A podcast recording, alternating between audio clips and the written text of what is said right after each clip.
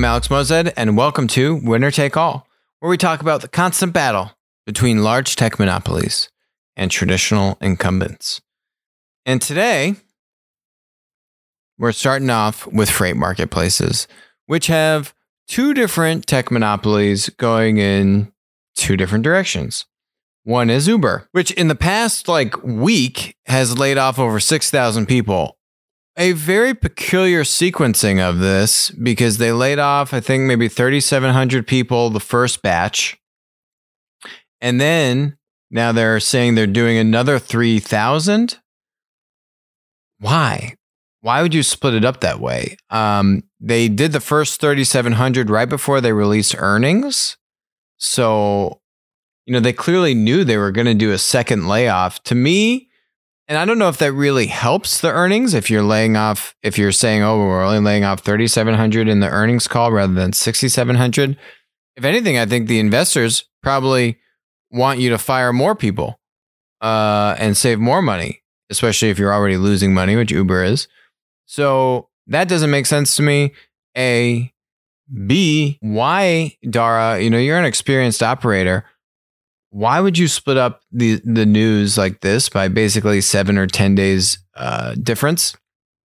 If anything, now you know you're doing crisis control and you know communication and all of the all of the things you need to do after you do a huge layoff. Now you got to do all those twice. And when you say, "Oh, this is the last one where you don't have to make more layoffs," now no one believes you. I don't know. I don't know why they did it this way. It seems uh, a little discombobulated. Not how I'd recommend do it. When you do a layoff, you do one layoff and you go deep, deeper than you probably think you have to do, so that you don't have to do one again. And everyone then can come back to work and say, "Okay, great. Now these are the resources I have to work with. I don't need to worry about my job." Now everyone is freaked out and they don't really know what's going to happen next. So not a good way to handle it. In all of this, Uber Freight uh, is apparently on the chopping block. Uber officially says, no, that's not the case, but they just laid off 6,700 people. Obviously, this thing is on the chopping block. It's not that big of a business in terms of Uber scale. $200 million in gross revenue in Q1. And so they lost $64 million, right? So they had $263 million in expenses on 199 million dollars of revenue. I don't know if they've really broken out. Is that 199 the same thing as GMV, or are they assuming you know that that's the take rate? So if they're taking a 20% take rate, is that 109 199 million actually a billion dollars in throughput? I doubt it because that would mean that they've got a 4 billion, roughly 3 or 4 billion GMV business in Uber Freight. I don't think they're that big. So I don't think this business is that big. I mean, still an $800 million throughput business is a big business, but it's losing a lot of money. And again, you know, the same mentality that Dara brought to ride sharing and, and Uber Eats is you're either first or second or we're out. And I can tell you, they're not first or second. You have a lot of competition from Transfix and Convoy, the two big freight marketplace startups. You you have the large incumbents have all of their own kind of digital marketplace initiatives, which, you know, this is probably doing is they're kind of attacking the market from two different angles where the Uber Freight is kind of going bottom up. A lot of the digital marketplaces from the incumbents are not necessarily starting bottom up. Um, but you also have Amazon. At the same time, now Amazon is basically expanding their uh, freight marketplace brokerage operation across all of the United States. So you just got a lot of headwinds on this. And I think the challenge in general with freight marketplaces, it's simple. You don't have excess supply. The thing that made Uber really successful was the advent of Uber X. What most people don't remember is that Uber actually started as this thing called Uber Black. And it's tried to connect black cars with customers. And that kind of did okay. But where they really got that hockey stick curve was from Uber X, which then said, hey, anyone that has a car can be a taxi driver. And so they created a whole new source of supply. So you need a lot of fragmented supply for any marketplace to be successful. And in freight with trucking, you actually have a lack of supply. You actually have a trucker shortage. There's a lot of estimates on this. The lowest estimates are like at least a million truckers. We need an additional million truckers. That's why you've seen such a huge investment in autonomous driving technology, right? Because there's a huge trucker shortage. We got to move stuff with trucks. That's not going anywhere anytime soon. So, okay, let's get some autonomous technology for trucks. Great. That stuff isn't coming out in the next couple years. So, now we look at marketplaces. But the marketplace doesn't have the same winner take all dynamic that you would expect with with most of these dominant platform models and, and certainly these monopoly platform businesses. And the reason why is because supply is constrained in trucking. So, how do you get a winner take all dynamic in a market like trucking where supply is constrained and constricted? Hmm. There is a strategy. And the strategy is one which is kind of like the nuclear option. It's not a pleasant option, but it will work. It's just a longer time horizon for it to work. And the answer is that you need to give away technology for free. Classic platform strategy. What we call this like single user utility. It's what OpenTable did to just give a a a, a table management tool to restaurants. It's um, turning. It's creating a three sided marketplace there are kind of so a lot of these digital these these marketplaces in freight they have two users. The the consumer is the uh, shipper, the customer, and then the other the producer is the trucker. There's this other thing called a 3PL, a third party logistics provider, a freight broker. It's the person in the middle. A lot of the you know Uber Freight, Transfix, these digital freight brokerage marketplaces their two sided marketplace, their whole kind of raison d'etre is to cut out the 3PL and the freight broker, right? Well, you have close to 20,000 uh, 3PL freight brokers in the United States. I think maybe half of them are roughly kind of like single person companies, you know, very small businesses, like one or a few people in the business. Heavy, what? Heavy fragmentation. So the play is simple. Whoever will enable the 3PLs with technology to better handle their demand with shippers or their demand or their supply with truckers to say, hey, I'm going to enable the thing that I kind of hated um, and was destined. I built this company to destroy the 3PLs. Well, now I'm going to embrace the 3PLs and enable them with technology. So it kind of goes against the, the core thesis of all of the uh, freight marketplace startups like a Transfix and a Convoy. And it certainly goes against the ethos of the incumbents, an XPO, a CH Robinson, a JB Hunt, because these are their, in many times, their fiercest competitors are the small to mid-sized 3PLs. So now you're going to the CEO of one of the, the big, uh, you know, 3PL companies and say, hey, give all this technology that you've been investing in for years and spending hundreds of millions of dollars on. Yeah, yeah, yeah give that to all of your small and fierce competitors. And they look at you like you're crazy. But you're not crazy because we're talking platform strategy, which is a very different kind of strategy. Eventually, what you do once you have, say, five or 10,000 3PLs using your technology, and now the 3PLs, guess what, are bringing their customers and their truckers to your platform. Eventually, you squeeze them out and you drive their margin down, and eventually maybe you can kick them out altogether. I think this is a strategy you'll probably see Compass do in the real estate industry. Compass, if you're not familiar, was started with the intention of destroying the real estate broker, right? Who likes their real estate broker? No one. Everyone hates their real estate broker. Who wants to pay 3% to this person that does a job that you probably could have done anyway? Eh, it's like a necessary evil. No offense, real estate brokers, uh, but you know that people want to cut you out. And I think Compass wants to cut you out too. and now Compass is a unicorn, multi billion dollar uh, technology company that has real estate brokers. But it was started with the intention of cutting out the real estate broker and connecting, you know, the, the homeowner and and the renter or or the homeowner and the seller and the buyer and the and the seller, right? I think eventually Compass will also get there and try to squeeze out the real estate brokers that they have used and given those brokers better technology, better tools, better data.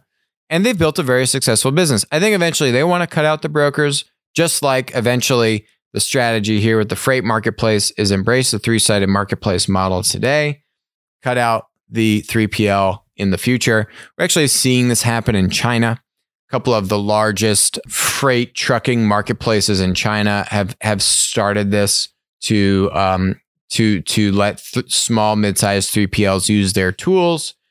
We did see Transfix do a partnership with DH, uh, DHL, which has a 3PL, you know, freight brokerage business. So you are kind of seeing some of the tech startups toy with this model, but there's all kind of hardship right now in in the trucking space. So we'll see what this happens. But the way to get a winner take all dynamic in trucking is clear. You got to embrace a three sided marketplace. Three sided marketplaces suck. They're a lot harder to manage. They take more time. They're more expensive. None of the things that you want to hear about during a pandemic. But this is the path to get ultimate scale and to get the winner take all dynamic. You want to know who can do this? Oh, this company with a nice little smiley face on it called Amazon. And they know how to do this strategy to a T.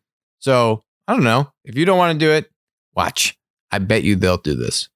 Um, so we'll see what happens in trucking. That'll be interesting. Facebook is being acquisitive. Zucky said, Look, I actually think this pandemic is a great time for us to continue to invest in growth. He knocked Google subtly. He didn't list Google, but he said, You know, there's some other tech monopoly. He didn't say tech monopoly, but he said, You know, there's some other big tech giants that aren't continuing to invest in growth. Google. And now Facebook is buying Giphy for $400 million. And, uh, and just, you know, bringing better functionality and gifts into their apps. Um, you know, nothing too shocking about this, but I think it just goes to show you Google doesn't have to be slowing down as much as they are. Um, whereas you have the founder in Facebook saying, let's soldier on. I don't want to lose any steam. Let's continue. And boom, $400 million later, you've got this Giphy acquisition. Uh, I think mentally, it's a really interesting thing to see how the tech giants are are kind of going their own ways during this environment. Amazon trudging head, Facebook trudging head, both have their founders at the helm. Google, eh, a little bit more tepid. Management run company now. Interesting. Big loss for Disney. Big loss for Disney. I don't think I can really get across the significance of this loss. And I might even go a step further to say I have nothing against the new Bob Chapek. Uh, came out of their parks division. And when Bob Iger stepped down, this is, you know, new Bob is is now the current CEO of Disney. Um, Kevin Mayer is the guy behind Disney Plus. Is the guy is a deal guy who apparently was also kind of behind the scenes pulling the strings to buy Marvel, to buy oh this thing called uh, Lucasfilm Star Wars, and is the guy who was running point on putting Disney Plus together, which is doing fantastically, by the way, and is probably one of the saving graces for Disney right now because everything else in their empire is getting destroyed. Yet Kevin was passed up for the CEO position in favor of new Bob. I don't think this is a, a, a good decision. You want to know who's taken over Kevin's role? Rebecca Campbell. Cam- Campbell, like the soup.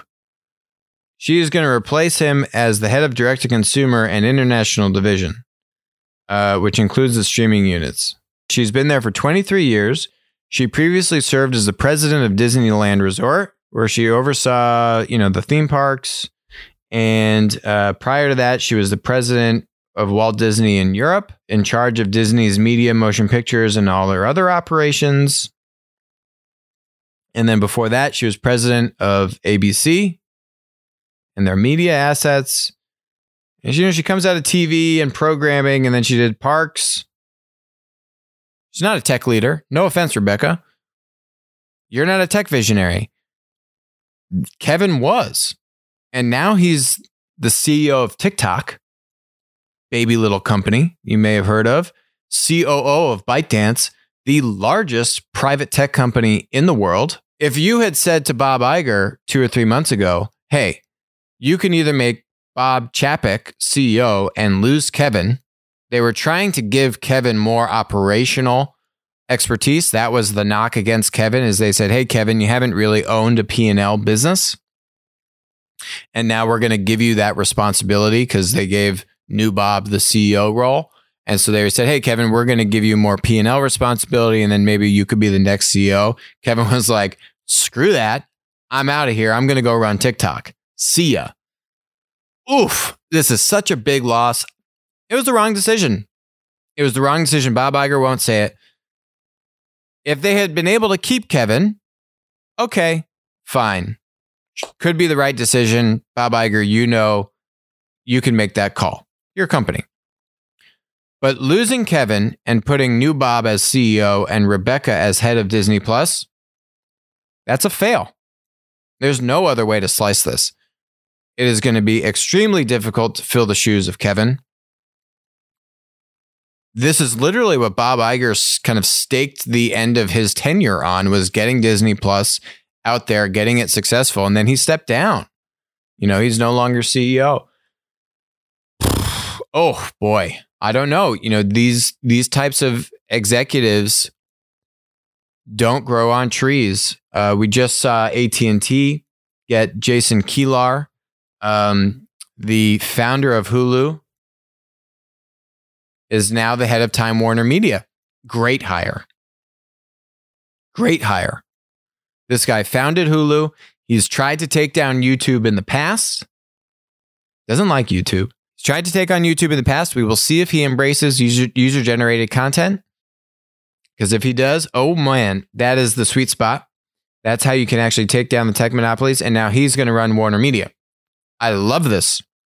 We will see if Disney can make up ground. But again, why? They must have just said, "Hey, we want to we want to go with someone that understands the rest of the Disney business as opposed to putting Kevin at the helm of it." Yeah, I mean, we're just going to have to agree to disagree on that. I don't think this was the right call. Bob Iger should have realized that Kevin was a flight risk. And I'm sure he didn't want to make a decision knowing that if he didn't give Kevin the role, then he's going to lose Kevin and that could have set him more in his ways. I mean, he had to suspect that Kevin would leave if he didn't you know, get the CEO role. I just I, I just wouldn't have made the same decision. I mean, it is clear that digital and streaming is the future of any media business, especially given the pandemic. And now you just lost your top lieutenant, top leader, who literally did all the content deals, who built the whole streaming service. He's gone. He's running TikTok now. Oh, God. No bueno not not a pleasant couple weeks for for the Disney squad right now. Okay. The company that just continues to trudge forward. There's a new term out there. It's called a dark store. Thanks to Amazon, they've coined this word. They now have 6 of these. And the dark store is I take a store that I guess wasn't dark. It was light because it had customers coming to it and buying stuff off the shelves.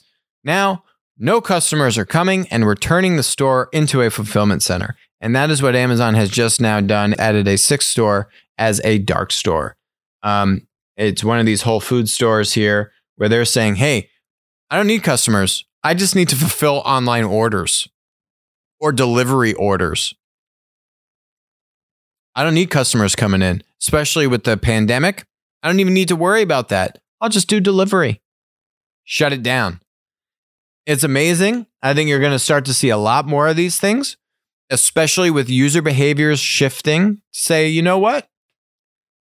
I don't need to go to the grocery store anymore. It's actually way easier, more efficient. I'll pay a few bucks for the delivery person to get my food and bring it to me. Wonderful. Not to mention the health considerations where now I don't need to go into the store and expose myself to the corona. More dark stores to come, guarantee it. This one, the sixth store is in Chicago. You know, I think this is going to continue. You're going to continue to see user behavior accelerate to digital. It's not going to, I mean, there will be a snapback, But this is a catalyst for more e commerce and more digital ordering, right? It's not like, yes, I mean, you will have retail shopping come back, but this is going to accelerate those curves, those e commerce curves, every single one of them. And, and clearly, we're seeing it during the pandemic. Guess what? This isn't this thing. Unfortunately, isn't going to be gone in a few weeks. It's going to be here for a while, and dark stores are going to start to become a thing. So we'll see more on that. In closing, from a food dynamic, we have just released our food tech landscape. Anything and everything that you want to learn about the most promising food marketplace and, and, and food tech startups, this is where you need to go. Uh, basically, what we've done is we've broken it out into three rough buckets here. So you can see there are B2B marketplace startups. This is all for food. B2B SaaS solutions and B2C marketplaces. So there's some examples here. B2B food marketplace. There's this company called Restaurant Cheetah. They just raised another 30 something million dollar round a few weeks ago. Congrats to them, where they're helping to connect um, food distributors and, and food providers with business customers. So pre pandemic, this would be a lot of restaurants or different food operators. Post pandemic, a little bit of a different story. You actually see a lot of the B2B marketplaces trying to go B2C. That's the third category here are B2C marketplaces. Um, Good Eggs is one example that I think they're just in the San Francisco area, but that's on the right side of this graph. These are B2C food marketplaces that would help a restaurant do not like um, prepared order delivery, but you know, there's a lot of restaurants that are now selling kind of like grocery items to their customers. There's a lot of um, smaller bodegas and kind of like grocery stores that want to enable a B2C food delivery to their customers. Not an Instacart. These are much smaller companies, more niche companies. Um, not an Instacart, not a Shipt. Those are obviously the two big giant B2C food marketplace startups, uh, unicorns. But there's a bunch of other companies in this report that can help provide solutions around getting food delivery, food items, and not necessarily the prepared food, the rest, you know, the the restaurant food that's ready to eat, but everything else directly to the consumer or directly to the business operator. Or you have these SaaS tools that can provide you the functionality, but maybe they don't have the marketplace dynamic. So if you are looking at saying, hey, I want to own the marketplace opportunity, these SaaS tools could be another way to say, oh, I'm going to get the functionality and then I could build the marketplace around one of these companies. Um, so for traditional food incumbents, if you are a a B2B food distributor, B2B food manufacturer with with some distribution heft. There's a lot of work going on in in kind of two key areas here. I touched on it on the last episode is how are you enabling distributors and other people in the food supply chain with e-commerce capabilities? Everyone needs e-commerce capabilities um, especially around food and ingredients and grocery items. So, how are you leveraging these companies uh, and their technology and their infrastructure to help bring these e commerce solutions to market faster? That's bucket one. Bucket two is how are you leveraging the marketplace dynamic to expand the product catalog, source a wider variety of products uh, bring more competitive pricing into your product catalog. That's the whole dynamic with having third party sellers uh, participating in these marketplaces. They're going to make them more competitive on price, more pricing transparency, wider product catalog. And what that does is if that's plugging into an existing e commerce site, it's going to just make that e commerce site more compelling because you're going to have more products and better prices.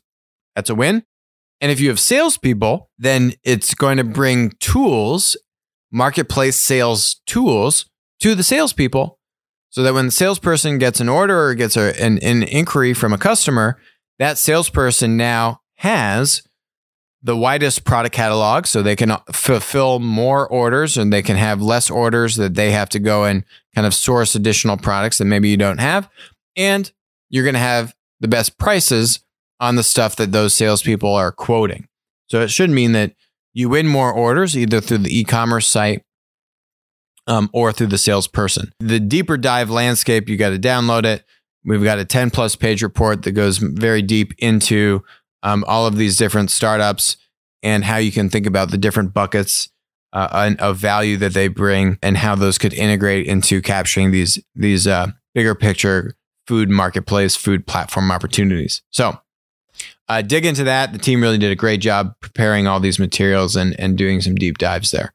Uh, and this was actually put together by Tri Tran, the co-founder and former CEO of a company called Munchery, uh, which was a marketplace for prepared meal kits that he raised over 125 million dollars for and built in a five or six year tenure there. Um, so Tree understands the food stuff probably better than anyone or just as well as anyone else out there. That's it for us today on Winner Take All. Thank you very much for joining us. Stay safe. I'll talk to you later.